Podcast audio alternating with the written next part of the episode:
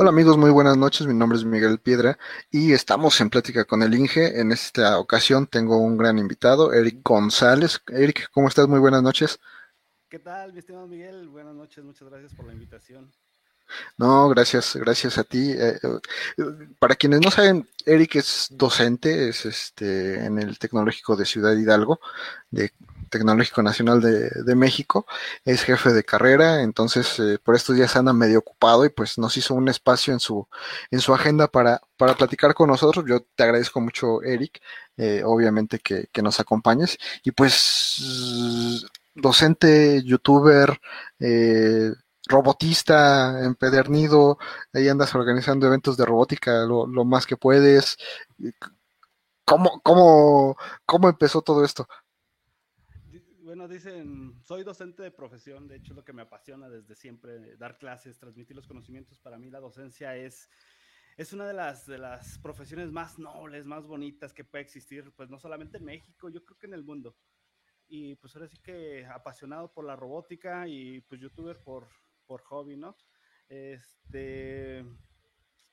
Eh, ¿Cómo comienza lo de los concursos? De hecho, pues yo tengo el gusto, para los que nos están escuchando, eh, pues Miguel Piedra, ¿quién no ha escuchado ese nombre en el mundo de la robótica en México? O sea, quien no lo ha escuchado es porque no ha ido a los concursos, simplemente así.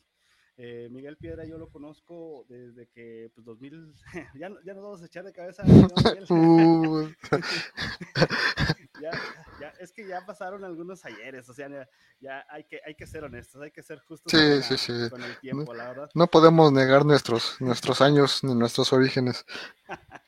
Sí, con Miguel pues ya tenemos ahí experiencias con los concursos de robótica desde el dos mil siete, dos mil ocho, cuando en aquellos tiempos, ya estamos hablando ya de quince años, existían uh-huh. pues, los concursos eh, solamente en la Ciudad de México principalmente, me imagino que en otros lados también, pero aquí en México, pues en la Ciudad de México, el World Trade Center, a través de los concursos de RoboShow y todas esas ondas que pues para nosotros, o para mí la persona en aquel tiempo, uh, era, era, no, pues un mundo completamente nuevo, pues yo estaba pues recién este, en la carrera y ahí nos encontramos, obviamente nosotros, o en lo personal yo, yo, yo en esos tiempos ni, fu- ni figurábamos, o sea, ya eh, ustedes tenían una trayectoria bastante, bastante larga, ya por ahí en esos años dos mil nueve, por ahí conocí al Zero One y cosas por el estilo, o sea, tecnología totalmente nueva que yo, pues, ni idea, la verdad. Entonces, nosotros íbamos con, pues, con el gusto de, pues, de salir primero de nuestro pueblo, ¿verdad? Porque pues, acá es un, es un pueblo bastante pequeño en el sentido de que, pues, no somos tantos habitantes y en cuestión de tecnología, pues, no se ve tanto, esa es la realidad de las cosas. Entonces, eh, por ahí nos encontramos con Miguel, ya, ya, ya tiene bastantito. Pues, bueno, pues tú siempre participabas para las finales, ¿eh? Yo iba a verlos, a aprender, a aprender de ustedes. No, pues ya, yo creo que dejé de participar más o menos como en el dos mil siete, dos mil seis, y ya de ahí pues fue patrocinio y, y, lo, y organización y lo demás, pero el, el RoboShow, fíjate, ni, ni, me, ni me acordaba, que ya después no se hizo, después se convirtió en Innovation Technology y ya después desapareció. Digo, no, estaba muy padre porque era en el World Trade Center, pero pues ya no, ya, ya no funcionó después. ¿Y cómo te, cómo le entraste eso de, de ser youtuber? Eh, que, que empezaste con un canal y luego este, y luego el otro, y ¿qué pasó? ¿Qué pasó por ahí? Fíjate que eh, bueno, un poquito de contexto antes de, pues yo saliendo de la carrera, yo egresé en el dos mil diez. Eh, yo fui el conejillo de indias de acá de, de mi escuela, fuimos la primera generación de ingeniería mecatrónica, entonces eh, posteriormente se abrió la oportunidad para empezar a dar clases ahí en la misma institución, nos dieron la oportunidad y, y pues yo dije, bueno, pues de algo tengo que vivir, ¿no? Tengo la mala costumbre de comer y pues dar clases me gusta, entonces pues adelante. Eh, comienzo a dar clases y al principio pues es como todo, empiezas a picar piedra, empiezas a dar materias, pues tal vez algunas sencillas, algunas de cálculo diferencial, cálculo integral, este, álgebra lineal, que es la que te van soltando, y después electro, eh, de electro, de electricidad, máquinas, y vas creciendo. Llega un punto donde a nosotros nos daban una materia que se llama eh, robótica como tal, y esa materia a nosotros nos la daban tres profesores porque no había ingenieros mecatrónicos en ese tiempo. Realmente la mecatrónica es relativamente nuevo, o era relativamente nuevo, ahorita pues ya está consolidada completamente. Eh, me, me, me dicen, pues tú eres mecatrónico, yo, pues sí, pues tú la das, yo, pues, pues órale, le entramos, ¿no? le entramos, no, no, no, nos, no nos rajamos. Entonces pasa algo bien curioso, fíjate. Yo empiezo a leer los libros de, de robótica. En ese tiempo a mí me lo dieron tres docentes esa materia porque se partía en mecánica, electrónica y pues los análisis matemáticos como tal. Y yo empiezo a leer los libros y pues primera unidad, pues introducción, ah, es fácil, así, la doy. Segunda unidad, ¿no? De ya un poquito de, de historia, de características mecánicas de los robots y demás, y pues los comprendo. Y después empiezo con cinemática y pues también entiendo más o menos matemáticas, hay más o menos sencillas. Y cuando llego a dinámica, me doy cuenta que pues no. Y, y, y pregunto, ¿no? Con, con compañeros de trabajo, amigos y demás, pues ¿quién me puede apoyar? Y, y, y sí me ayudan, pero no como yo, yo, yo lo necesitaba en ese momento. Entonces dijo, no, yo necesito algo más. Entonces, ahí es donde tomo la decisión de irme a estudiar la maestría. Eh, me voy a estudiar la maestría y regresando es cuando ya llego con otra, eh, salir ayuda muchísimo allí para los que nos están escuchando, pues obviamente, si tienen la oportunidad de salir, háganlo, sinceramente háganlo. A mí me abrió un panorama completamente diferente, yo salí de, pues ahora sí que de mi pueblito, y, y ya regresando, pues ya vengo con otra visión, vengo con otra intención y, y nace ahora sí que el gusto de transmitir, pero ahora sí a las, pues, lo más que se pueda. Y por ahí nace lo que es este, un canal de YouTube, que en aquel entonces le pusimos, eh, fue en el dos mil quince, se llama, o se llama, todavía existe, se llama Mecatrónica Tech. Y el, la frase seguramente por ahí la, la van a estar pidiendo. Comenzamos todos los videos como, ¿qué tal amigos? Bienvenidos a Mecatrónica Tech. Y, y empezó, a levantar, fíjate, empezó a levantar... y ahorita pues ya no se llama Mecatrónica Tech como tal, se llama, de hecho ahí están viendo el link por si quieren entrar a la página, se llama Banner Source. Eh, la explicación es muy sencilla, yo, yo cuando empiezo a levantar, empiezo a tener impacto, trato de registrar el nombre y pues no, eso no lo, no nos lo enseñan, no, no, no nos dicen, oye, no utilices esta clase de nombre, no utilicen esta clase de característica, pues obviamente Mecatrónica pues no, y Tech menos, no se podía registrar nada, entonces pues, ya sí, hay una obligación sí. de cambiar el nombre. Sí, y de hecho, por lo que veo, pues tienes tu página web, das cursos, entonces de alguna manera pues ya vas como que por, cubriendo todas las áreas de ser académico, eh, youtuber, andas un poquito en el emprendimiento, obviamente ahorita en la pandemia pues a todos nos, el éxito se nos hizo chiquito, ¿no? Pero, y, y, ¿qué, qué es, ¿cómo te consideras? ¿Emprendedor o empresario? Miedoso, la verdad, no. ¿Miedoso? Sí, sí es... Es que fíjate que llega un punto en nuestro, nuestra vida que, bueno, al menos en lo personal me sucedió que uno tenía como que un panorama, una idea de lo que iba a ser tu vida. Y decías, pues un trabajo estable, un ingreso estable, pues ya estás con la familia, estás en un lugar y, y ya es suficiente. Pero no sé, como que a nosotros nos hicieron como que insaciables en ciertos sentidos y, y ese es uno de ellos. Entonces llega un punto donde dicen, no, pues yo quiero más o necesito más. Y es cuando ya ves la necesidad como de, pues ahora sí que emprender Tus, tus ideas, proyectos, este, eh, y demás, pues, este, y, ¿cómo me consideraría? Eh, pues, no sé, yo creo que innovador, yo creo que innovador, y no innovo en nada, pero me gusta llamarme así, ¿verdad? Innovador en, en, en las malas prácticas de la enseñanza. Sí, sí, sí. No, fíjate que eh, al final del día, algo que... que muchas veces la gente no entiende es que sale, te gradúas como ingeniero, pero eso no significa que nada más eso hay en la vida, o sea, hay, hay otras cosas para conocer, para hacer, para tratar de entender, y, y otra cosa que a veces no entendemos es que sale, pues ser profesor, que es lo que todos odiamos, todos este, en algún momento odiamos, tampoco es malo, es mala la docencia, ¿no? Pues tiene sus beneficios, tiene muchas cosas buenas, también tiene muchas cosas malas, como los estudiantes que terminan odiando a los maestros, pero este, la verdad es que te convertiste en aquello que juraste destruir, ¿no? Pero no, no, en realidad no tiene nada de malo. México, como tal, necesita una planta docente, pues muy, muy sólida, muy firme para poder crecer, ¿no? No, no nada más es, dicen, no, pues que la industria y todo lo demás, sí, pero pues quién educa a los futuros ingenieros, quién educa a, a la gente que viene, quién, quién les da la información, pues al final de cuentas, pues es los, los docentes, ¿no? Y también, como te decía, pues si eres docente, eso tampoco significa que te vas a quedar ahí toda la vida. Yo conozco muchos amigos docentes que pues empiezan sus empresas, a veces les va bien, a veces no tanto, pero pues es parte de, como tú dices, no tanto ser insaciable, sino tener un poco de ambición de la de la buena, ¿no? Sí, sí, claro. Sí, de la buena. Fíjate que ahorita que tocas ese tema, Eh, yo siempre, o oh, soy fiel creyente de que la educación es principal, es, es una prioridad, eh, y no solamente en México, en el mundo.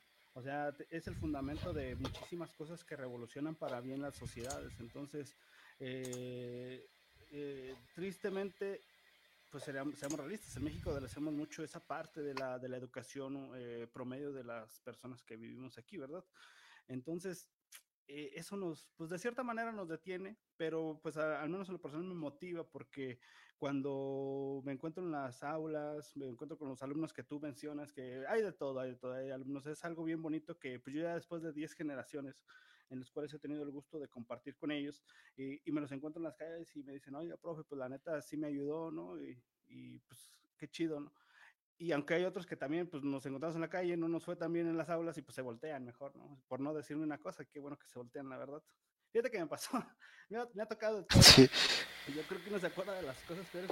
Por ejemplo, a mí en los personajes me han llegado a, a rayar el carro, así en, el, en la escuela. ¿Sí? Sí, o sea, sí, fue una... No voy a decir nombres para no evidenciar, porque seguramente por ahí lo van a estar. Pero Dios, Dios es grande y todo lo ve y todo lo sabe. No, y, y, y los chicos, pues yo me los encuentro ya después ahí en las calles y... y, y... y pues este, algunos pues les fue pues más o menos, de hecho de estos pues no, no, no egresaron, pero pues ya platicamos pues bien, o sea, realmente pues yo comprendo que en su momento pues son situaciones que se viven como parte del, pero hay de todo, así como hay alumnos que recapacitaron, también hay alumnos que, que pues también pues no lo hicieron, desgraciadamente, pero siempre son los más los que se superan. Fíjate que tengo el gusto de tener compañeros y egresados que me da gusto que al último, pues es una semillita que nosotros sembramos, ¿verdad? Y ahorita se encuentran trabajando pues en China, en Alemania, en Hungría, en Estados Unidos, Canadá, o sea, y, y ya cuando platico con él, ah, pues qué chido, llévame, ¿no? ¿O qué? Oye, acuérdate de mí, ¿no? Oye, no, nos mencionan que se escucha muy bajito tu audio. Me parece que aquí en la, pues en la pantalla hay un microfonito donde dice mute y, y me parece que le puedes subir o dejarlo en automático. A ver, lo voy a subir a ciento cincuenta. Ya, me dicen. Ya, ya, ahí ya se escucha. Ya me pasé ahora, ahora. Sí, creo que estabas muy lejos del micrófono. Sí, de hecho ya me acerqué un poquito, ahora sí van a escuchar mi melodiosa voz. Sí, ya, ya, ya los vas a este a despertar por decir algo. Sí, sí, sí me ha pasado, eh, eh, es una característica que tengo que en clases que siempre se me duermen alumnos. Y no lo tomo mal, yo comprendo pues, pero siempre no, no falta, en todos los alumnos que doy clases siempre se me duermen. Tengo una melodiosa voz o la plática muy aburrida, yo creo por eso. Pero sí se duerme. No sé, yo te decir que este pues sí ponía atención, pero estaba chavo, no, no me dormía, ahora hasta viendo la tele me duermo, entonces, quién sabe. Ah, ese programa está padre, pues ya cuando veo ya, ya me echo un sueñito, pero, pero bueno, entonces eh, y Banner Source, ¿qué, qué es? Eh, digo, es sí es canal de YouTube, compartes información. Banner Source, ¿qué es, qué es, qué es realmente? Eh, fíjate que Banner Source como tal, pues ahorita no le hemos dado el boom, lo hemos estado guardando un poquito, lo hemos estado guardando, nos hemos estado esperando porque estamos preparando los proyectos para salir con todo. Eh, en su momento Mecatrónica Tech fue canal de YouTube simplemente con el gusto y para compartir conocimiento, ahí videos, este, series y demás. Pero ya analizándolo ahora sí, de, mencionaba desde el área del el emprendimiento y todas esas ondas, ya visualizamos Banner Source. No soy único en el, en el proyecto, somos tres eh, compañeros ingenieros y por ahí nos acompañan algunos alumnos también. Eh, ya lo estamos planeando pues como una, como una empresa, como una empresa en el sentido completo, o sea, no es un canal de YouTube, no es solamente eh, publicaciones que hacemos en Facebook, sino ya uh, va a ser una plataforma completa. De hecho, por ahí la intención precisamente es este, lanzar nuestra plataforma en la nube de programación de robots con sus prototipos y que puedan hacer las simulaciones en línea. Eh, todo eso pues obviamente lleva tiempo, estamos trabajando ya desde el año pasado. Eh, mencionaba lo de la pandemia, sí nos vino a pegar muy duro, porque esa es la realidad de las cosas, pero pues ahora sí que cada quien enfrenta las situaciones como, pues como quiere, ¿no? Eh, se vinieron las, la, la pandemia y, y yo dije, bueno, pues vamos a darle ahorita en las sombras para que cuando todo se restablezca, pues haya la posibilidad de, pues de, de, de mostrarnos. Entonces ya tenemos trabajando como prácticamente un año y medio en este proyecto y pues eh, nos mantenemos todavía en perfil bajo, en el sentido de que pues hacemos ciertas publicaciones, sacamos ciertos videos, pero hasta ahí. No hemos lanzado nuestro producto fuerte, que es la, la plataforma de programación de, pues ahora sí que robótica para, para cualquier persona. Entonces ahí va a estar bastante bueno, pero en sí, en sí, respondiendo a la pregunta concreta, pues Banner Source es este, una plataforma como tal, que van a tener acceso completamente, porque esa es la idea, o sea, que sea gratis, que sea gratis, que tengan acceso todos, o sea, la, la intención principal de nosotros es, mmm, ni siquiera es este, hacernos multimillonarios o ganar cierto dinero, no, es compartir el conocimiento, porque es lo que nos hace falta. Por, por eso somos pobres, porque no pensamos en el dinero. Cuando lo... sí, sí, sí.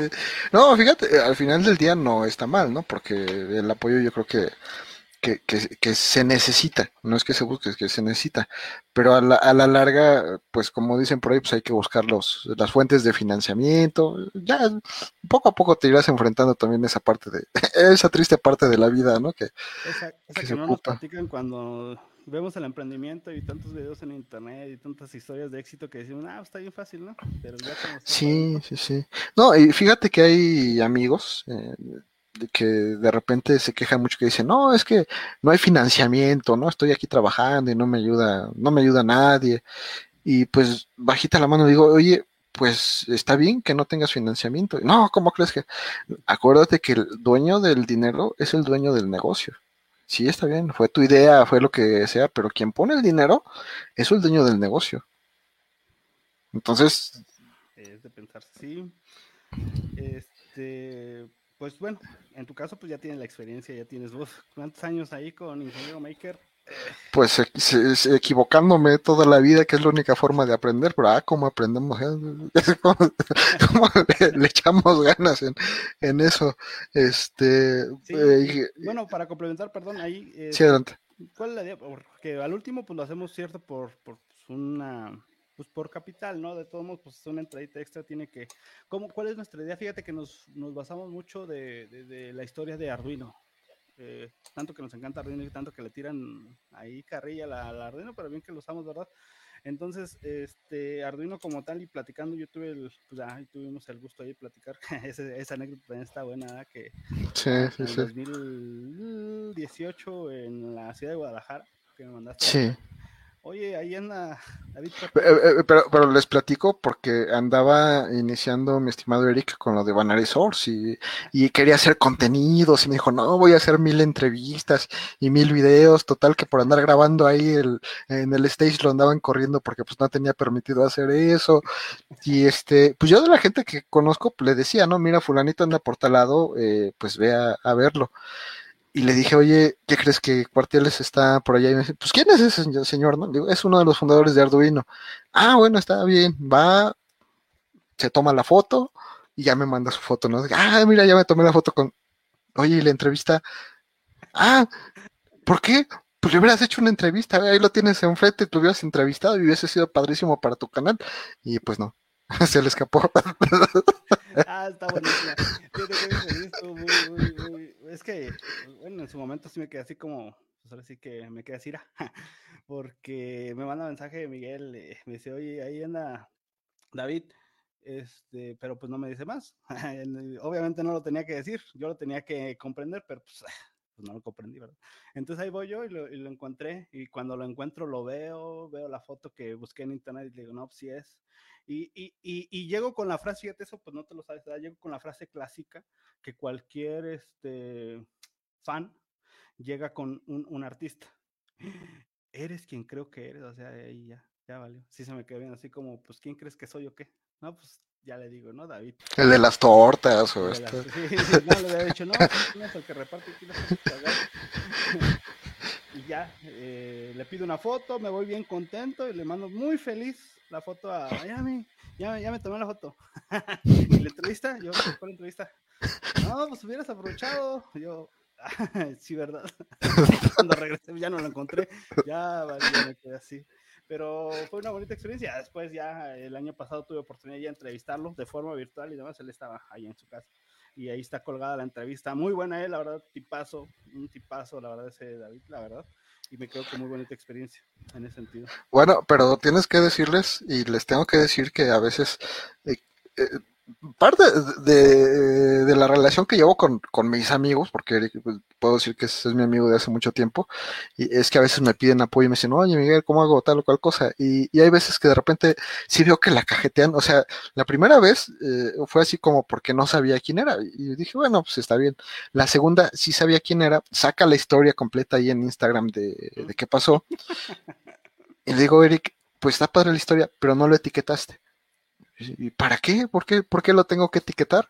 Pues para que se entere, para de pura casualidad lo ve, lo lee y, y igual y pasa algo. Y pasó porque vio él la historia y lo contactó. Le dijo, ah, pues qué bueno que estás ahí, este, pues cuando quieras, ¿no? Ahorita que en pandemia que no hay que pagar nada, este, sí. Adelante. Justamente así como la cuentas. Eh, cuelgo, cuelgo la historia en Instagram, no etiqueto nada, no pongo un hashtag, no nada. Y me dicen, no, pues está muy chida. Y, y, y ¿por qué no lo etiquetaste? Yo, ¿sí? ¿Cómo? ¿Por qué no? Pues, ¿cómo molestar a las personas? Pues, son las redes sociales, amigos, para, para molestar a las personas. Ah, no, sí, ya lo etiqueto y enseguida se comunicó. Bueno, no enseguida, obviamente, tardó un par de horas, pero luego, luego mandó un mensaje y dije, no manches, le digo, Miguel, ya, ya me contestó. Pues, órale, pues, sí, Miguel es mi mentor, ahí me andan empujando. Y se hizo esa entrevista, eh, también ese fue uno de los motivos por los cuales se hizo esa entrevista. Entonces, este, sí, sí, sí, por ahí nos anda empujando Miguel eh, este, eh, en estos proyectos, pero son, son bonitas anécdotas. Eh, ya después, pues estuvimos platicando cerca de más de una hora por ahí este, con David y, y pues queda casi colgada la entrevista totalmente ahí en la, en la, en la página. Es un tipazo, como digo, y, y esa fue, fue una...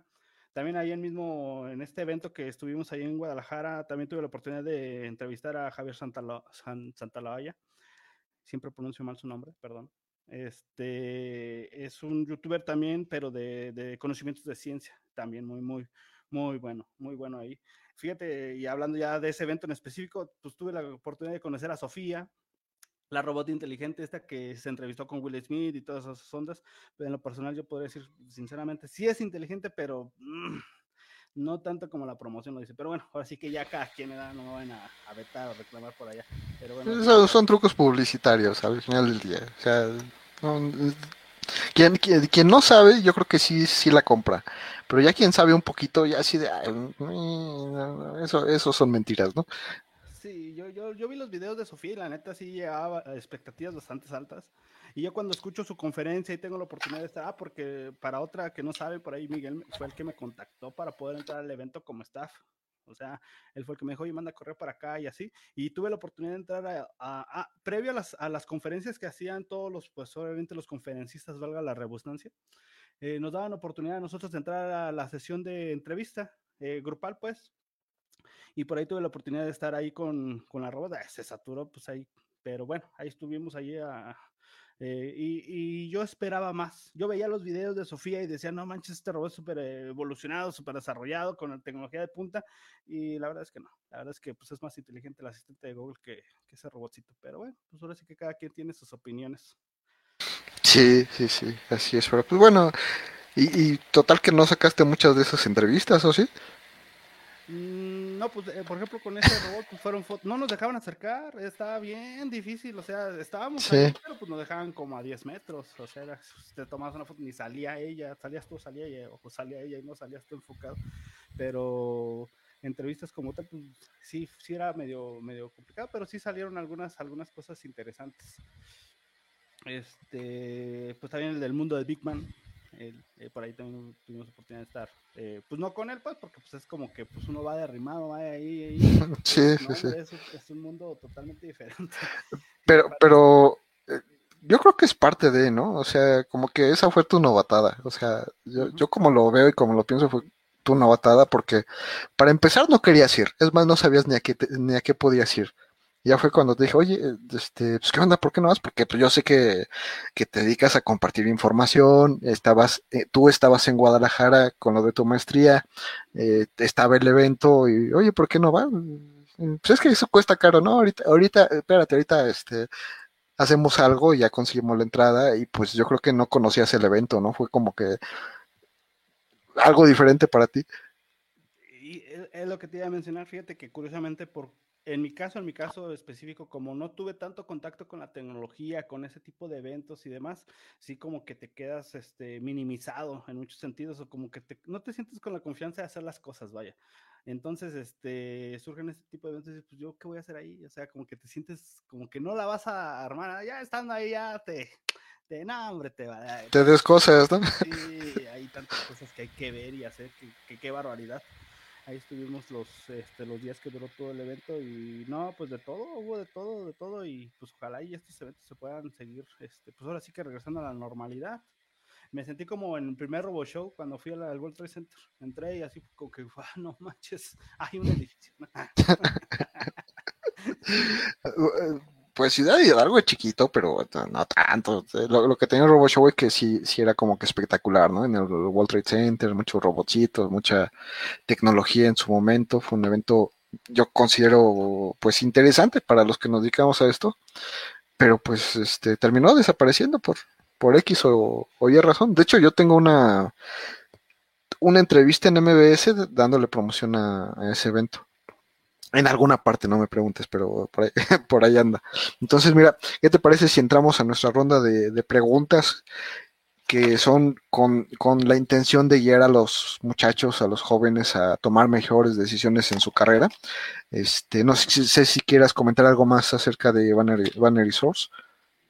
Este, pues nada, ah, sí, sí, sí, sí, gracias que lo mencionas ahí. Este, para los que estén viendo este video y para los que lo vayan a ver, porque se va a quedar colgado en Facebook y también los está subiendo mi estimado Miguel a Spotify. ¿eh? Sí, sí, sí, ahí vas a ver tu foto, este, probablemente mañana te vas, vas a buscar y vas a ver que, que ahí estás, es, es padrísimo. Ahí para que la, sí se siente bonito, lo voy a sacar captura y va para arriba. Este, ahí, eh, entren a la página, tenemos eh, un curso. Y ahorita lo puse totalmente gratis para todos los que escuchen este video, lo voy a dejar ahí en tiempo, es totalmente gratis, eh, pues nada más loguense, es, es un curso para, de robótica inicial para cualquier tipo de, de desde niños este, o personas de cualquier edad que no tengan conocimientos básicos de electrónica, robótica, programación. Ahí empezamos desde cero, ahorita va a estar este, hasta el nivel de, de ensamble y, pri, y principios de programación, ya después ya le vamos a meter un poquito más, pero ahí entran a la página, ahí está el link y el curso es completamente eh, gratis. Y pues, ¿eh? Perfecto, perfecto. Entonces, para que no llegaron desde el principio, ¿de qué institución egresaste y cuál es tu carrera? Soy egresado del Tecnológico Nacional de México, T E C N M, Campus Ciudad Hidalgo. En aquel entonces se llamaba Instituto Tecnológico Superior Ciudad Hidalgo, orgullosamente Jaguar. Jaguar, perfecto. Me preguntó alguna vez un camarada, bueno, ¿y si hay jaguares? Estaba en la U D G, yo estudié la maestría allá. Entonces me decía, oye, ¿y si hay jaguares ahí en tu zona? ¿Por qué son jaguares? Le digo, ¿a poco hay leones negros en Guadalajara? Me dijo, sí, no salís. Pues sí, pero bueno, ¿por qué estudiaste esa carrera? Fíjate que yo, eh, desde que iba a la secundaria, me gustaba mucho pues, la parte de desarmarlos, lo que siempre empezamos a... Quería un carrito de control remoto, pero pues lo querías para desarmarlo, ¿no?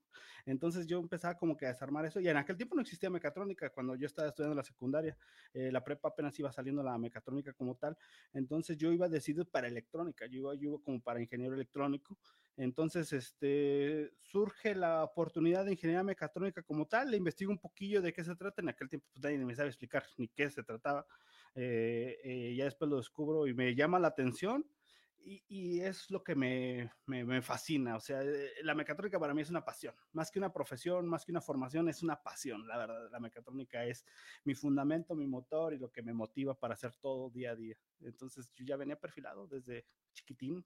Desde antes y ahora platicarnos primero de qué pensaste que se trataba tu carrera y después si realmente se trataba de eso. Fíjate que, bueno, es que mecatrónica como tal, a México, México no tengo el dato exacto de cuándo llegó, pero llegó a finales de los noventas. Entonces yo empiezo a estudiar la carrera en el dos mil cuatro, dos mil cinco, perdón, y no había mucha información, y acá en Ciudad Hidalgo, en Michoacán, pues no, no, no, no, no había, no había tanta, no había tanta información, realmente. Llega en, en mil novecientos noventa y cuatro, ah, como, no como carrera. No estaba tan lejano, noventa y cuatro. Sí. Entonces, eh, diez años después, pues yo, pero no había tanta información, no había que me dijera, oye, mecatrónica, pues es robots. Ah, no, chido. No teníamos internet, amigo. Eh, eh, era un mundo Dios, sin internet. Fue el siglo pasado, perdón.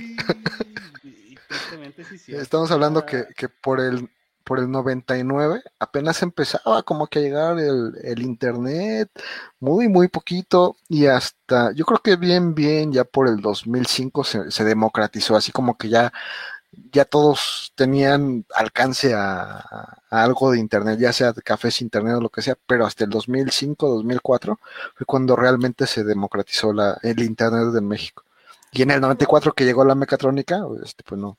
No, y tú lo hablas porque estabas en la Ciudad de México, pues acá, imagínate, con no sé ni cuántos megas, en o qué, quién sabe si llegaban a megas, o sea, era bien tardado y no había tanta información, la verdad es que no. Bueno, yo, yo di conferencia en el TEC de Ciudad Hidalgo cuando tenía un edificio. ¿Sí te acuerdas todavía? Sí, ahí tengo mi foto.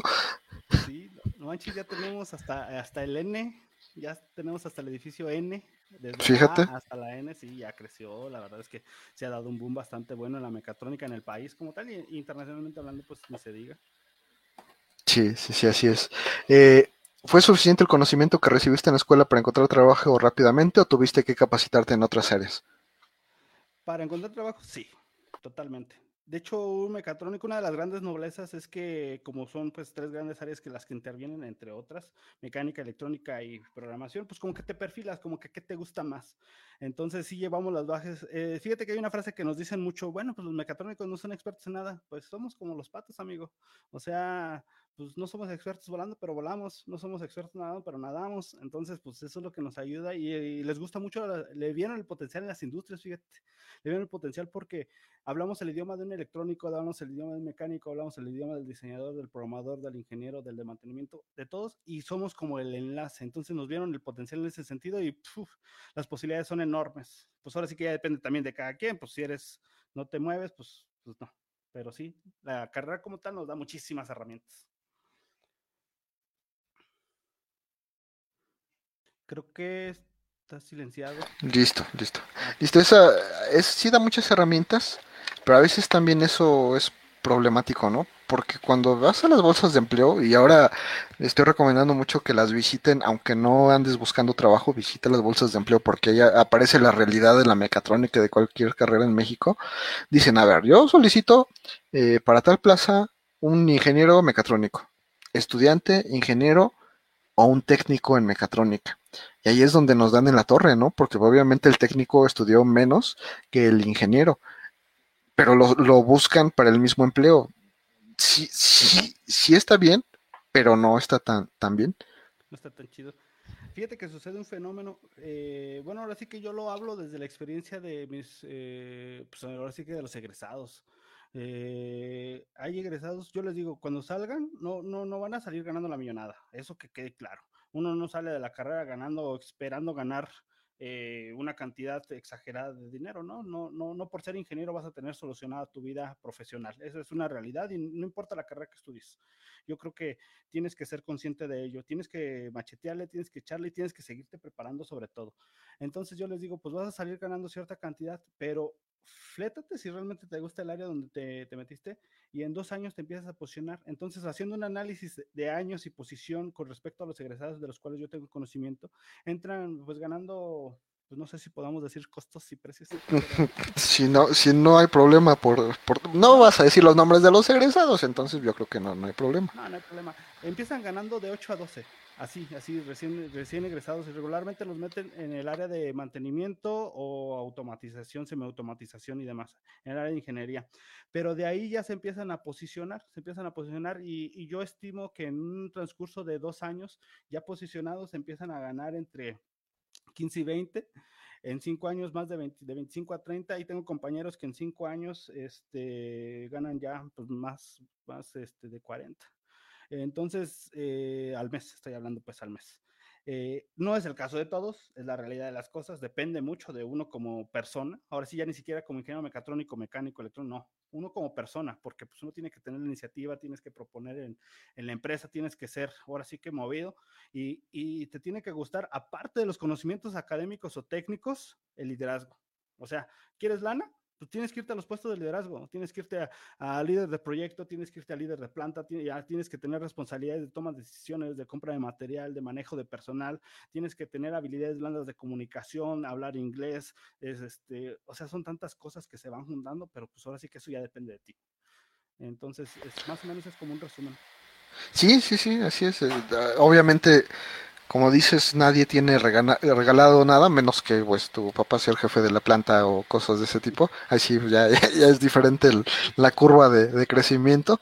Pero pues, todos tenemos que empezar por algo y, y muchas veces la recomendación es, sale, vas a estar de dos a tres años aprendiendo, o sea, te van a explotar y, y tú tienes que aprovechar para aprender. Y ya a partir de ahí te tienes que poner tu límite este, en tu relojito y mentalizarte en que a los tres años estés como estés, o, te, o subes ahí mismo o buscas otra cosa, porque ya, ya aprendiste lo que tenías que aprender, ¿no? Sí. No, y te especializas, vas conociendo, vas eh, conociendo las formas de trabajo. Fíjate que sucede un fenómeno muy curioso y, y tú lo estás viviendo, yo lo estoy viviendo. Eh, en algún momento nosotros recién egresados, eh, en cualquier empresa o cualquier institución a la cual salgamos y estemos trabajando, eh, nos van a jalar.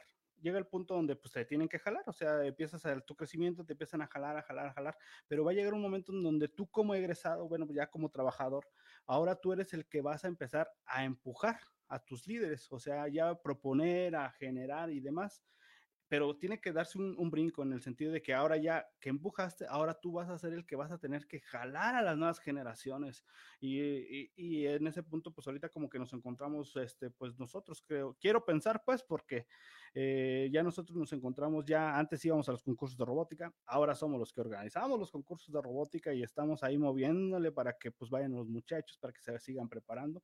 Entonces ahorita nosotros nos encontramos en la etapa de generación y, y van a venir atrás nuevas personalidades que van a generar ellos en su momento. Es parte, parte este, natural del crecimiento profesional, pues de todos creo yo que debemos de tener.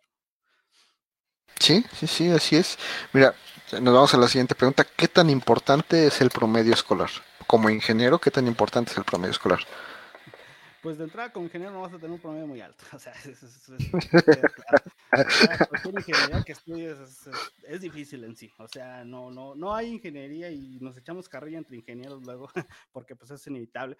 Pero siendo honestos, no hay ingeniería sencilla. O sea, todas las ingenierías tienen su nivel de dificultad y regularmente en todas, este, va, obviamente hay casos excepcionales que son muy buenos alumnos y sacan un promedio excepcional y los mejores promedios y demás, pero en general, en general, en general, pues no vas a tener un promedio excelente y casi estoy por ahí del noventa para abajo, o sea, eh, en un rango de cero a cien vas a andar del noventa para abajo.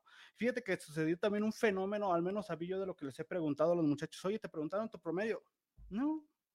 Este, les interesó tu Cardex, les interesó alguna calificación específica de alguna materia y la pregunta general, salvo casos específicos que son casos excepcionales de algunas empresas por sus políticas de contratación, les dicen no. O sea, realmente van sobre otras cosas, van sobre otras cualidades y sobre otras características de nosotros como egresados. Entonces, pues yo lo que les recomendaría si hacen esa pregunta, pues primero salgan, ¿eh? Salgan como quieran, pero salgan, egresen, porque el simple hecho de haber sí, egresado sí, sí. ya es una, ya es una ventaja. O sea, salgan, no se preocupen por el promedio. Preocúpense por aprender, preocúpense por eh, realmente nutrirse de los conocimientos necesarios. El promedio no va a hablar, y ya las empresas son conscientes de ello, el promedio no va a hablar de, de su desempeño que van a hacer durante su estadía en la empresa. Entonces, eh, muy pocas empresas les van a preguntar el promedio. No digo que no existan, porque sí lo existen, pero pues ya son políticas internas de contratación. En la mayoría de, las, de los casos, el promedio no habla de desempeño. Fíjate que, hablando del promedio, ya te me acordé de otra anécdota. Hay, he tenido... Algo... A ver... Qué, qué, qué bárbaros, uno los ve en salón, en, en las aulas o así, y tú dices, este chavo pues nomás no la rifa, nomás no, o sea, se la pasa en el despapalle, se la pasa pues en las fiestas, se la pasa, pero de una o de otra manera salió, como quiera que haya sido. Tú ya le, cada quien le pone ahí la, la gracia que hizo y demás, pero salió. Y, y luego estos chavos que tuvieron mucha experiencia con fiestas, con amigos, con todas esas características, resulta que desarrollan mucho lo que es la labia, lo que es la, la interconexión eh, humana, la, y son los primeros que se posicionan, y son los primeros que salen del país, y son los primeros que andan en Alemania, que andan en Estados Unidos, que andan en China, y tú decías, no manches, pues ¿cómo le hiciste? Pero es eso, es eso, o sea, no solamente son los conocimientos técnicos. Pero son la, las relaciones humanas, o sea, al final del día, y hemos tenido aquí amigos, emprendedores, empresarios, y dicen, es que a mí no me interesa que sepa mucho, me interesa que lo pueda capacitar, una. La otra también me interesa llevarme bien con la persona, porque si sabe mucho, pero es apático, tú no quieres trabajar todo el tiempo con una persona apática, ¿verdad? O sea, no... ¿para qué? O, o ¿cómo?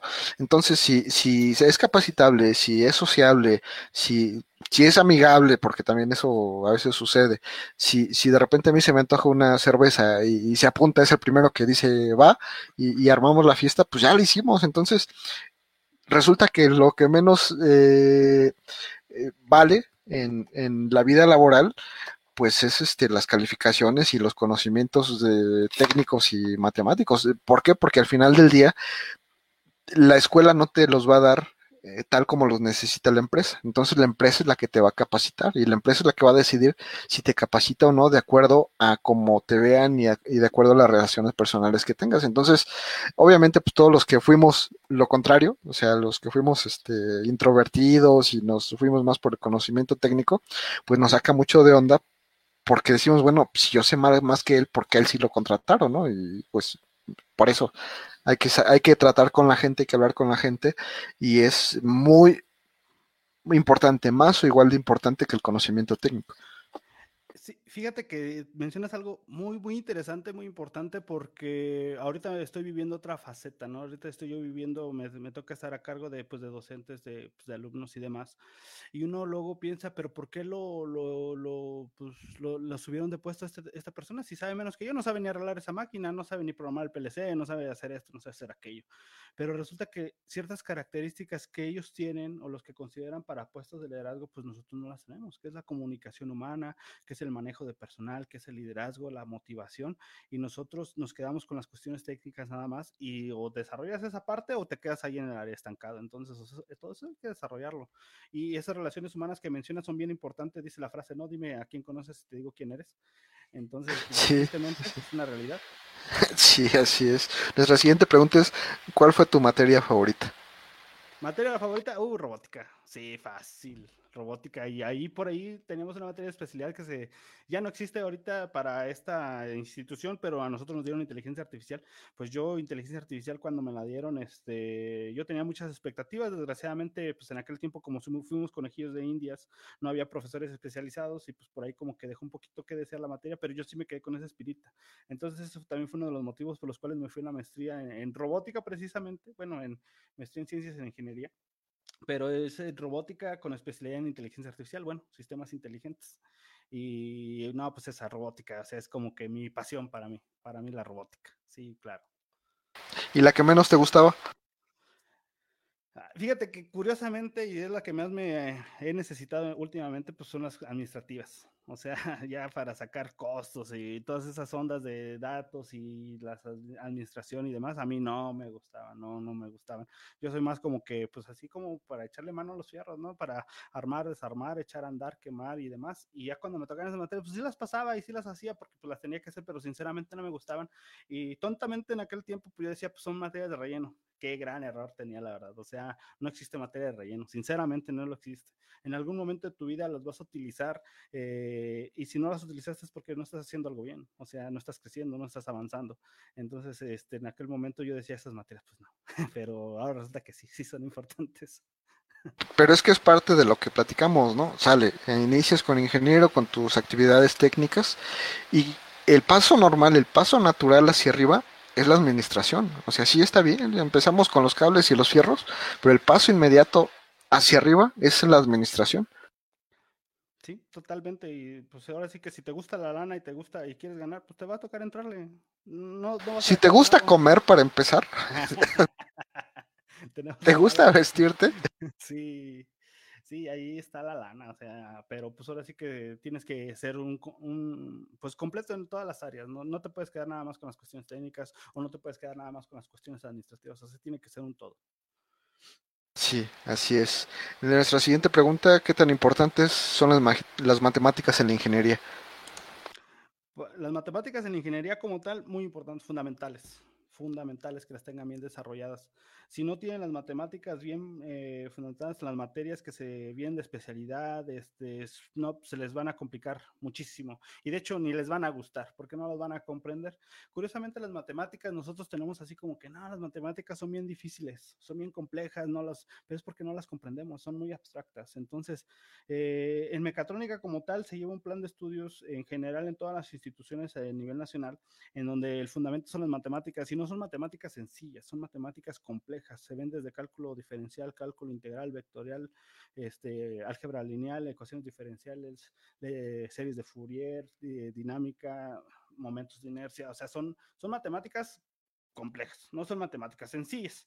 ¿Y por qué? Porque así lo requieren, porque ya cuando llegas a las materias de automatización, a las materias de, de robótica, a las materias de control, las de instrumentación, control digital, ni se diga, o sea, tienes que analizar matemáticamente todos los fenómenos. Yo siempre les he dicho a los muchachos, mira, todos los fenómenos que ves en el, en el, en el universo, en el, en el planeta, en el, tu entorno, son medibles o son pseudomedibles, pues, o sea, tú les puedes poner parámetros, los puedes analizar y en función de ello, con las matemáticas, con la ayuda de las matemáticas es algo bien bonito porque tú hasta puedes ver el futuro de esos eventos, o sea, esa es la magia de las matemáticas.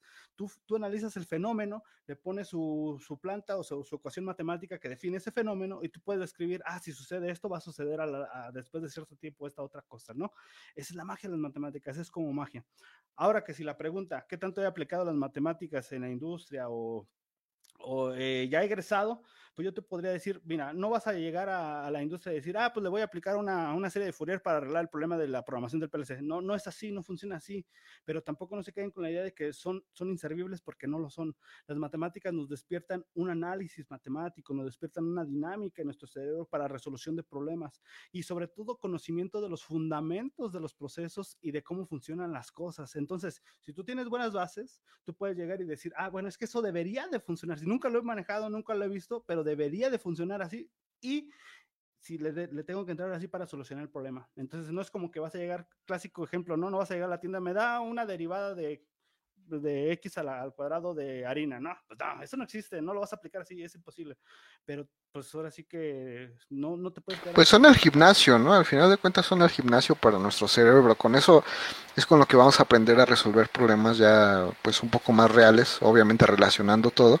Y también, si te das cuenta, a lo mejor nivel ingeniería, mantenimiento, integración, pues no, porque pues ya está todo hecho. Pero a nivel ingeniería, diseño, allá estamos hablando de, de otra cosa, ¿no? Lo que decíamos de, de, de a ver cómo, cómo calculan los amortiguadores de los autos, los cristales, que a veces son cosas que consideramos tan banales. Eh, no sé si te has puesto a pensar de repente eh, o te has dado cuenta que tienen tres milímetros de grosor, los de tu coche.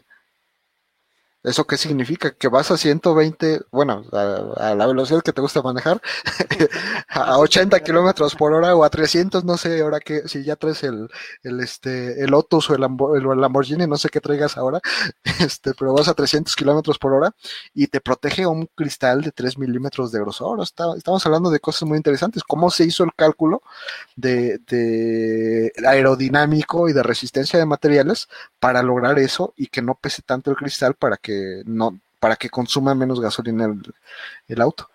Todos esos fenómenos están analizados, o sea, realmente hay ingeniería detrás que no la vemos obviamente, pero están ahí, y, y sí, hay diferentes áreas en las cuales uno como egresado pues vas a impactar y ocupa las matemáticas. Si te vas, por ejemplo, al área de investigación, o sea, ahí las ocupas sí o sí.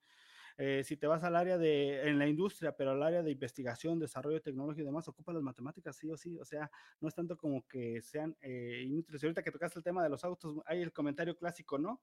De los autos antes los hacían mejor, porque pues hay un choque en un auto moderno, un, chaco, un auto ya más este, viejito, y el auto moderno pues queda hecho pues un chicharrón, y el moderno según no, no, no, no le pasa nada, pero ¿qué crees? El análisis matemático que hay detrás de todos esos diseños hacen que el que se hizo chicharrón es porque recibió el impacto del auto y no la persona. Y en el anterior, pues no, el auto no recibió el impacto, recibió la persona y por eso se morían. El... Sí, era una licuadora de personas los coches viejitos y ahora absorben todo el, el golpe en los autos. Por eso, de repente ve uno... Obviamente no, no es que uno los ande buscando, sino de repente te toca la suerte de ver un choque y el auto está hecho caca, sí, y la persona sale caminando. Sí, sí, sí, literal, ¿no? O sea, todos esos, y ese es precisamente, o sea, no, no se vayan con la finta de que los autos anteriores son más seguros y pues la verdad es que no. Hay mucha ingeniería detrás de todo, de todo, de todo. Sí, mira, eh, Edwin Rivera nos comentó lo del micrófono, muchas gracias Edwin.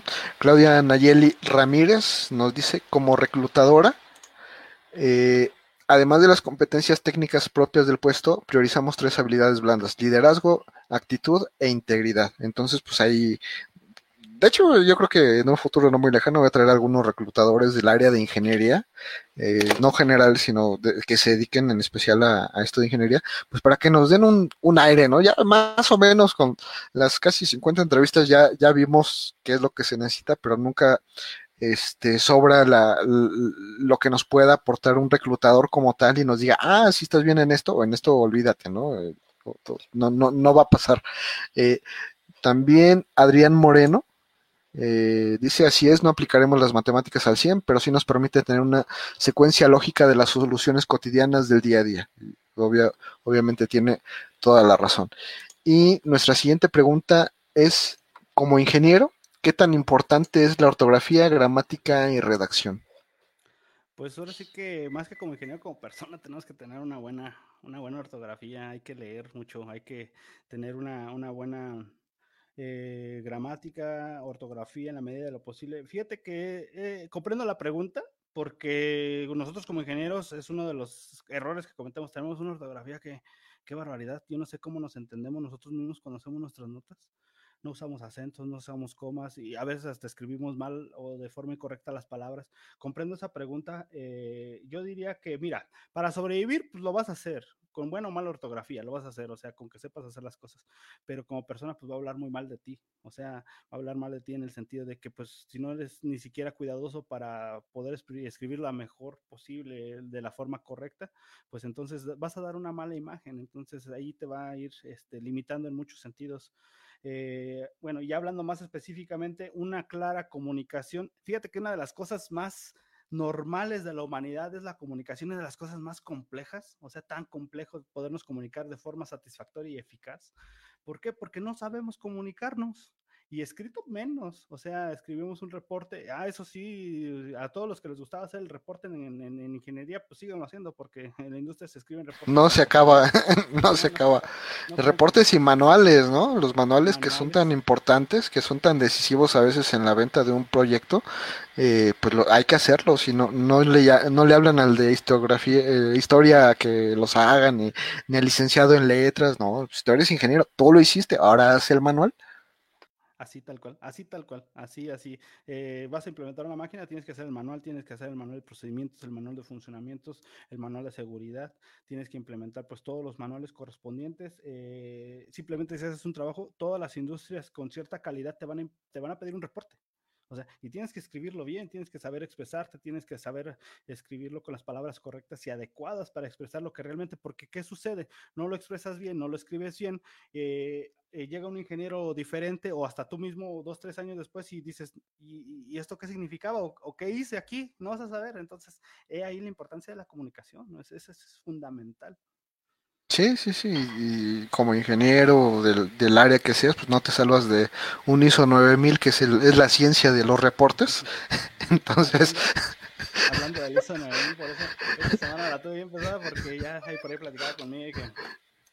Pues curiosamente, toda esta semana estuve en la auditoría, uno, uno que esperanzas de pensar como eh, que ingeniero, como trabajador o docente en mi caso, en las auditorías, no, pues ahora me toca recibir los, los reclamos y regaños de las auditorías, precisamente de calidad, en ese sentido, es que la I S O nueve mil, entonces, este, no te salvas, y, y, y tienes que leer los lineamientos de la empresa, y tienes que leer las características de la empresa, tienes que tener todo, y pues para eso hay que pues, saber leer, saber escribir, y nosotros pensamos que sabemos leer, pero no es cierto. Esa es mentira como tal, ¿no? Bueno, a veces, a veces sí, ahí depende de cada quien. Nuestra siguiente pregunta es, ¿qué tan importantes son los idiomas en la ingeniería? Ay, fundamentales. Primero el español, ¿eh? Hay unos que no sabemos ni comunicar en español, que qué barbaridad, somos bravos. Pero bueno, dejando de lado y dando por hecho que a lo mejor sí nos comunicamos a, de forma adecuada en español, eh, el inglés. El inglés es la segundo idioma por la, perdón, el segundo idioma eh, por la zona en que nos encontramos eh, que deben de, eh, sí o sí, o sea, sí o sí. Y tú dices que no voy a salir de México, es que no es de que vayas a salir de México. Muchas empresas, muchísimas, eh, son extranjeras, eh, sobre todo Alemania, Estados Unidos y, o gran parte de Europa. Y a pesar de que tienen otros idiomas en su país natal, eh, el inglés es un, es un idioma globalizado en nuestra zona del mundo. Entonces, fundamental el inglés, el inglés. ¿Quieres mejores oportunidades? ¿Quieres ir al extranjero? ¿Necesitas el inglés? Ya después, si quieres ir a otro país o proyectos específicos, pues ya, otra tercera lengua, no sé, tal vez ahí el chino, el chino mandarín, que es una de las lenguas más habladas en el mundo, eh, o pues a, a lo mejor it, italiano, sobre todo alemán, eh, francés, para el caso de Canadá, sobre todo, hablan mucho francés, entonces ya, como que, pero el inglés, el inglés es fundamental. Es, ¿qué importante es? Mucho. Yo diría que prioritario, denle prioridad a un segundo idioma. Sí, sí, sí, el segundo y a veces hasta tercer idioma, ¿no? O sea, ya siendo realistas, y si buscas que, que se te abran las puertas, necesitas eh, el español bien hablado, para empezar, el inglés eh, al setenta, ochenta por ciento, y un tercer idioma que va a depender del área a la que te quieras mover. Sí, fíjate, ¿no?, que también ahí hay otra anécdota. Tengo puras anécdotas. Ahí tengo una anécdota de una chica. Para eso estamos aquí, mi estimado Eric. Es el anecdotario. Este, fíjate que ese, ese, esa historia me gusta contarla porque es un orgullo para mí por el desarrollo que tuvo la chica, la, la muchacha se llama Brenda. Este, esta muchacha, pues durante la carrera, pues andaba medio patinando, medio gacho y demás. Total, al último se levantó. Salió como pu, pero salió. Pero era buenilla, era muy buena. Entonces yo en su momento platiqué con ella y le dije, pues tú eres buena, échale ganas. Total, se enderezó, salió, y hace poquito, hace como un año, me la encontré ahí formada ya para firmar su egreso, y ya le pregunto, ¿qué onda? ¿Dónde estás? Pues en Monterrey, profe, ahí este, trabajando para Siemens. Ah, no, manches, qué chido. eh, ¿Y qué tal te va? Pues yo creo que bien, pues ya el próximo mes me voy a Estados Unidos. Dije, no manches, pero si tú en inglés hablabas, ay, perdón. Y a veces, no, pues así me la aventé, así le entré, pues yo creo que es una de las características que tenemos, ¿no? Los mexicanos que somos bien entrones y no nos rajamos. Y, y, sí. Pues, y empezó, dijo, pues con un inglés mal hablado y pues ni modo, para adelante, pero ya me di cuenta, ya me puse a preparar, ya ahorita ya hablo mejor el inglés, ya estudié más. Y pues ya en este mes, el próximo mes, ya se va a Estados Unidos, contratada por, precisamente por Siemens, entonces va a estar trabajando allá y, y pues ahí fue fundamental el hecho de que se aventara, o sea, más que los conocimientos, obviamente, que son bien importantes en este caso específico, Eh, que se aventara con el inglés. O sea, eso es lo que le pedían fundamentalmente para poder seguir. Sí, sí, sí, y es, es muy importante. Y fíjate que apenas, pues, investigando y, y entre las preguntas que de repente hacen, eh, me metí a lo que es la Universidad de Audi, obviamente a su página de internet, porque pues, andamos en pandemia, y hay cosas bien interesantes, porque aquí lo que dice es, a ver, eh, si ya estás en últimos secre- eh, semestres de la carrera y quieres venir a, con nosotros a aprender, los requisitos son eh, que sea cualquier carrera relacionada con la, con la industria automotriz, promedio mínimo de ocho punto cinco, para esto sí es importante el promedio, eh, digo, si de una universidad a otra, pues sí te van a pedir que, que te apliques. Inglés avanzado, o sea, TOEFL quinientos cincuenta puntos, y alemán, nivel mínimo de certificación A dos. Entonces te, te están diciendo que tienes que tener este estar antes de terminar la carrera y ya debes tener dos idiomas. Y si cumples con eso, eh, obviamente te, te, te mandan a Alemania, allá te ponen a estudiar y ya cuando terminas, obviamente en, en, en, el, en el mejor de los casos te quedas trabajando directamente en, en Audi. Entonces, aquí nos están diciendo de que si estás estudiando la carrera y ya vas a terminar y no tienes un segundo idioma, estás perdido. Sí, que en el caso de los tecnológicos están obligados a cumplir con un TOEFL de, si no me equivoco, un B uno, eh, pero aún así siempre dejamos como que de lado esa segunda lengua, ¿eh? Siempre decimos, no, luego la tomo, luego la paso, luego, luego, so- somos el mexicano del luego, ¿eh? O sea, eso es un procrastinación. Somos los hombres del mañana. Sí, es el mayor error que podemos cometer nosotros como personas. Si lo puedes hacer hoy, hazlo hoy. O sea, así de plano. Y eso es una de las cosas, un segundo idioma. Sí, sí, sí, así es. Sí, sí. Si no lo sabían, pues ya se lo dijimos, ¿no? Ya, ya, ya no hay pretexto. Eh, ¿Qué lenguaje o lenguajes de programación recomiendas aprender? Ah, eh, pues es que estamos inundados de programación, pero yo el primer lenguaje que les recomiendo aprender así, así, así, pues C, C++. Va de cajón. va de cajón ahí, porque no solamente es aprender el lenguaje como tal, sino la lógica de programación, manejo de ciclos, eh, todas las características, pues, de programación que vamos a encontrar en cualquier lenguaje. Y ya después de ahí, pues, ahora sí que como ingeniero mecatrónico, pues, nos vamos a tener que enfrentar con los lenguajes de automatización para P L Ces, que son los lenguajes en escalera, que es un lenguaje, pues, podría decir que universal, eh, lenguaje de código también estructurado, o por ahí también el GraphSet está tamando, también tomando gran, gran, este, eso hablando de automatización. Programación de microcontroladores, pues no me vas a dejar mentir, pues la mayoría se programan en C, en, en, bueno, basados en C, basados en C, aunque también ya se pueden programar en otros lenguajes como BASIC o, o algunos de más alto nivel como tal, pero principalmente C. Eh, Python está tomando muchísimo, muchísimo, está entrando con tubo, ese, bueno, ya tiene mucho. Sí, años, sí, está sí. Tomando, con, está entrando con tubo, entonces yo les recomendaría también entender el Python, porque va a ser un lenguaje que va a revolucionar por sus características los desarrollos tecnológicos en nuestras áreas. Entonces, pues a grandes rasgos hay muchos que por ahí se me quedan, pero pues yo haría énfasis primero C y ya después pues ya vas definiendo como que qué quieres, ¿no? Sí, sí, sí, obviamente te, te hay, hay oportunidad para todo, pero siempre es importante tener una guía, ¿no? Porque tú lo sabes, fuimos jóvenes y nunca preguntamos y pues nada más aprendimos lo que nos daban y ya cuando te diste cuenta pues no alcanzaba para nada, ¿no? Y aprendimos cuando lo necesitamos, somos bien mexicanos. Sí, que fue lo lo peor, ¿no? Lo peor que puedes hacer es aprenderlo mientras lo, lo ocupas. Bueno, lo terminas haciendo, pero no está bien, no está bien porque puedes dar mejores resultados en menos tiempo si ya lo traes este entendido.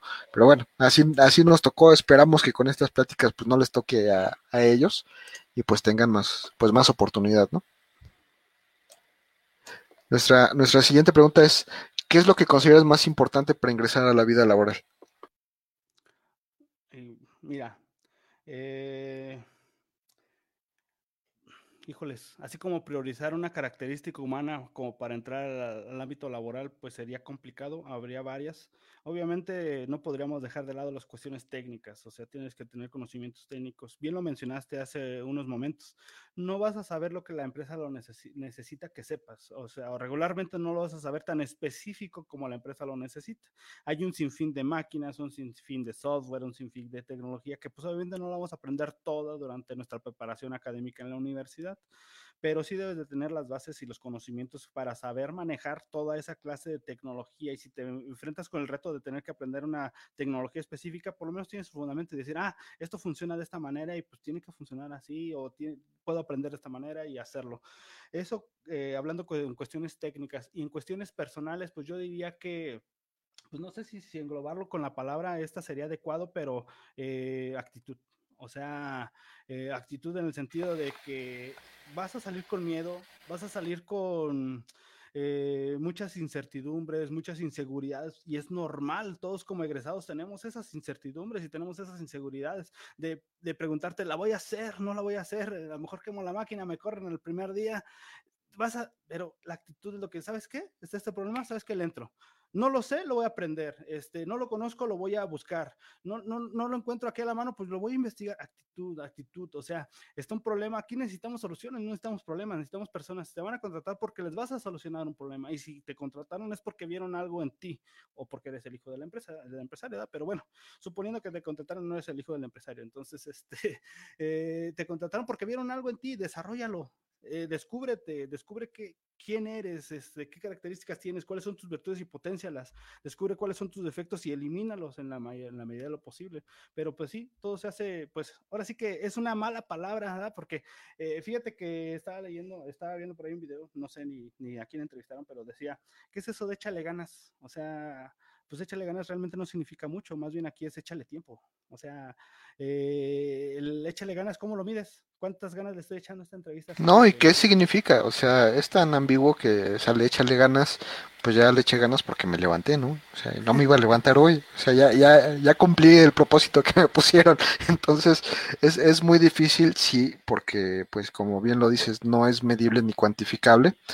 Pero echarle ganas en una ingeniería implica de que a lo mejor no tienes el dinero para estudiar un idioma, pero traes un teléfono celular. O sea, hoy en día ya cualquiera trae un teléfono celular, por más chafita o bueno o malo que sea, y hay muchas aplicaciones que te, te facilitan. A lo mejor no, no vas a obtener la práctica, pero si vas a entrenar tu oído a escuchar el idioma, si haces la práctica completa, no repites lo que, lo que te recomienda en la misma aplicación, pues vas a aprender a que tu lengua, tu boca, tu, tu, tu cerebro empiece a, a manejarlo. Entonces, poquito a poco, y si ves muchos, eh, muchas personas que trabajan en Estados Unidos, hablan puro inglés mocho, o sea, puro inglés feo y horrible, y, y ajá, pero lo hacen. ¿Por qué? Porque ahí están, y lo que necesitan de ellos, de ellos es que se comuniquen en lo mínimo, pero que pongan su esfuerzo al máximo en lo que están haciendo, y eso es lo que, lo que se requiere. Obviamente, si sabes bien el idioma, pues te vas a poder comunicar mejor, vas a poder negociar mejor,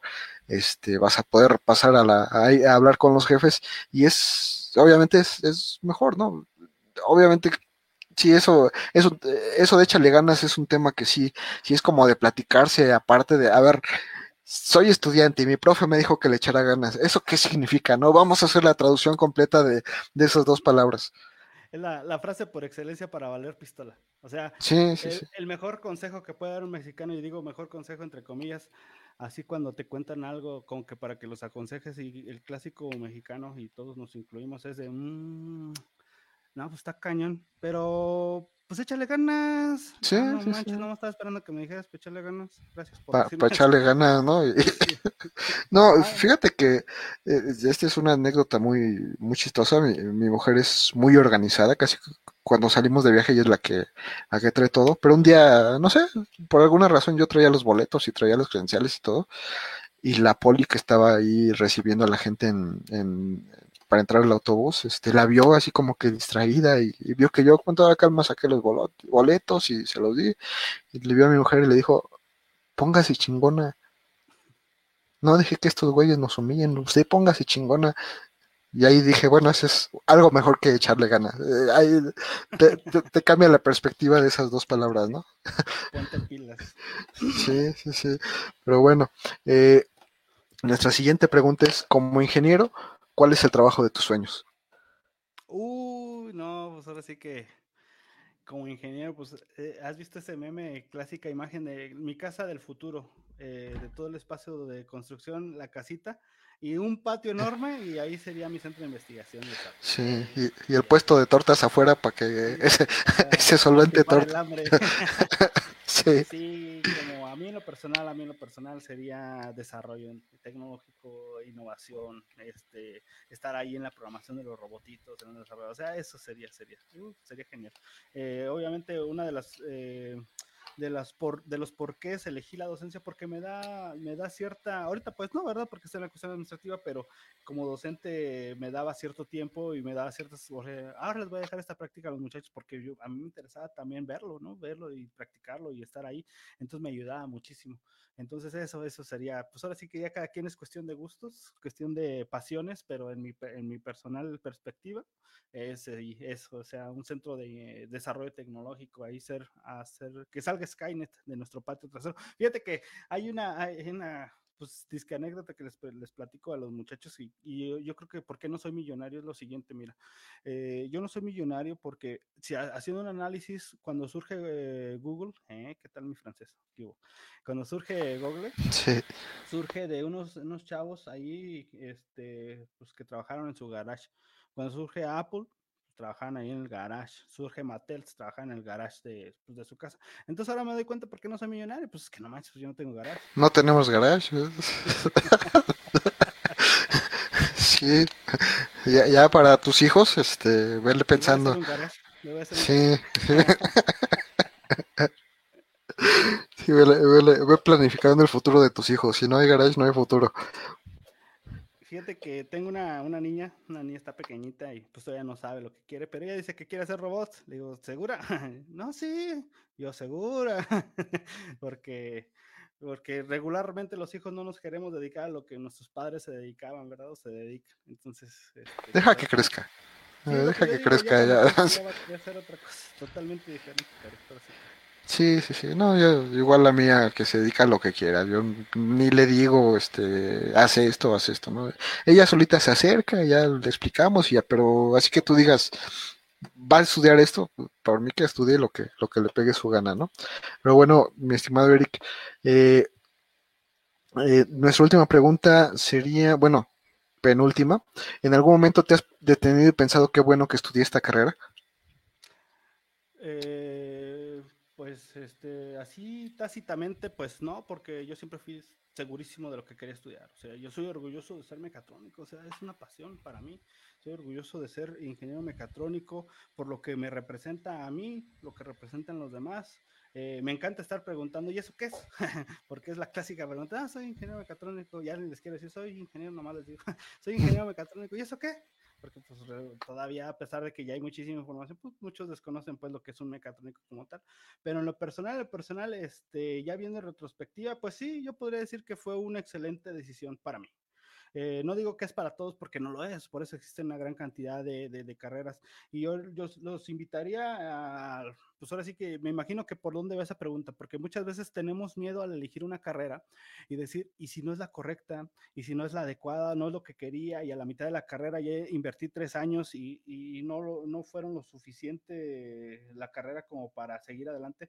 Yo les digo lo siguiente, primero, eh, estudien, estudien, estudien lo que quieran, pero estudien, no se queden sin estudiar. Es, es, este, no te va a solucionar la vida profesionalmente hablando, ni a lo mejor en aspectos socioeconómicos, porque son muchos los factores los que influyen, pero estudien. El hecho de que ustedes estudien les van a dar otra perspectiva, les van a dar otra idea, les van a dar otras, otras enseñanzas.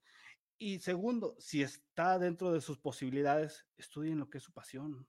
Porque si estudian lo que es su pasión, lo que les gusta, lo que realmente les apasiona, pues lo van a hacer con gusto, se les va a facilitar. Y si llegan a trabajar en el, en el ideal de los casos de lo que estudiaron, pues no van a, van a estar trabajando en lo que les gusta. O sea, les van a estar pagando por hacer lo que les gusta. Fíjate, eh, les digo, sí, sí, sí, sí. A, mí, a mí me pagan por ir a tomar café a la escuela, y es lo que me gusta. No, no, no es cierto. No, no, si está viendo ya alguno de mis jefes, no es cierto, no es cierto. Sí, yo voy a trabajar. ¿eh?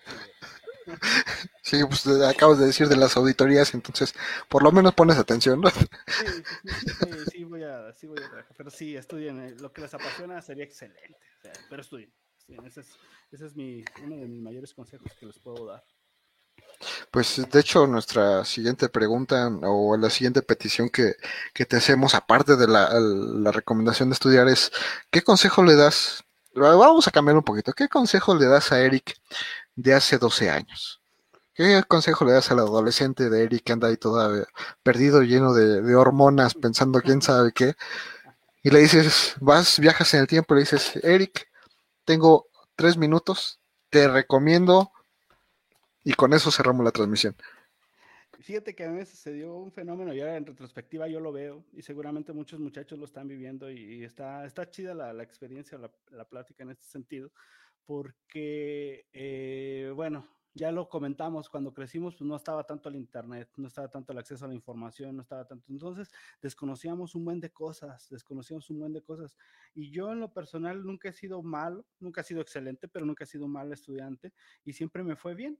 Y, y hacía, yo sentía que hacía como que pues el esfuerzo suficiente y me iba bien. Eh, y ahí es donde cometí mi error. Eh, desperdicié tantos años de mi vida sin dar lo mejor, sin dar lo que realmente tenía la posibilidad de hacerlo, de lo que mi capacidad me permitía en todos los aspectos de mi vida. Yo creo que me, me, me siento muy orgulloso de todo lo que he hecho hasta ahorita y, y nunca me he arrepentido de ninguna decisión que he tomado, porque de eso se trata la vida, de tomar decisiones. Pero si algo me pudiera aconsejar, este, ¿quieres esto? Ve más allá, haz algo más, busca algo más, estudia algo más. Te dejaron esta tarea, eh, si tienes la posibilidad, hazla mejor, eh, hazla eh, con mejores características. Estudiaste inglés, pues ahora mete otro curso. Hiciste este robot y funciona, medio jala, no se quemó, pues ahora hazlo mucho mejor. Ahora ve más allá. Me faltó a mí en lo personal todavía ir el más allá. Fíjate que una frase que me gusta mucho es, este, dicen que el, el, universo, el universo conspira a favor de los soñadores. Desgraciadamente, muchos de nosotros que somos soñadores, porque eso lo somos, eh, nos quedamos ahí nada más, en los puros sueños. Y, y, y, y no vemos materializados todas esas ideas, todos esos pensamientos que tenemos en la mente, que son chidísimas, que son muy geniales, pero se quedan ahí, en nuestra mente, y ahí no sirven de nada. Hay que hacerlo, hay que sacarlo, hay que, hay que materializarlo. Entonces hay que ir más allá.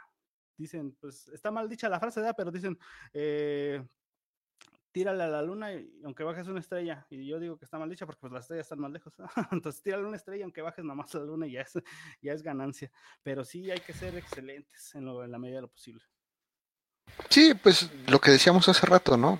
Pues yo le echo ganas y hasta donde se me ocurre, pero vamos a cambiar la frase, pues ponte chingón.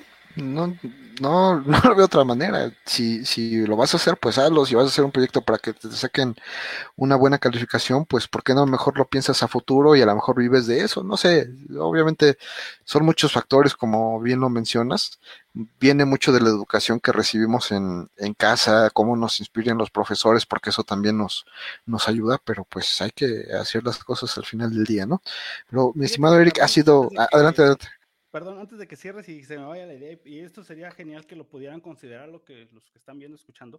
Este, fíjate que algo sí carecemos los mexicanos. Somos bien desorganizados, desorganizados a más no poder, o sea, somos una cosa bárbara para la desorganización. Entonces, eso sí, flétense, organícense, hagan una planeación de su día, hagan una planeación de sus actividades y métanle tiempo. Pónganle, esta actividad le voy a dedicar dos horas, esta actividad le voy a dedicar una hora, hagan una planeación, utilicen tantas aplicaciones de, de, de generación de, pues, de calendarios, para organización de proyectos, para organización de tu vida diaria. Eh, eso sí, lo he visto de forma generalizada y por eso me atreví ahorita a interrumpirte, pues, porque considero yo es algo fundamental, la organización en tiempos, la organización en actividades, porque luego decimos, no tenemos, no, es que no tengo tiempo. No, no, no, si tienes tiempo, estás desorganizado, que es otra cosa. Entonces, Eh, si tienen la posibilidad, que yo sé que sí, organicen, organicen todo lo que hacen día a día, hagan su calendario, hagan su planeación y, y van a ver que a la larga eso les va a beneficiar muchísimo y van a poder lograr todos los objetivos que tengan, que tengan planteados. Y pues bueno, este... Sí, sí, sí, tienes toda la razón. Al final del día, hasta cuando arman los kits de robótica como los que ofreces ahí en Banner Source, eh, ¿qué es lo primero que hacen los chavos? Abre, abren la bolsita y avientan toda la mesa, ¿no? Y siempre se cae algo y no se dan cuenta. Entonces, este, y no sé, ahora que está tan de moda los cocineros, no sé si has escuchado acerca del mise en place, de todo en su lugar. Entonces dicen, ah, como cocinero tienes que poner, pues aquí todos tus ingredientes ordenaditos para cuando los vayas ocupando, pues ya nada más los, los vayas este, sirviendo o acomodando o poniendo en donde lo tengas que poner y ya, y sea más fácil hacerlo. Y como ingenieros también nos falta eso.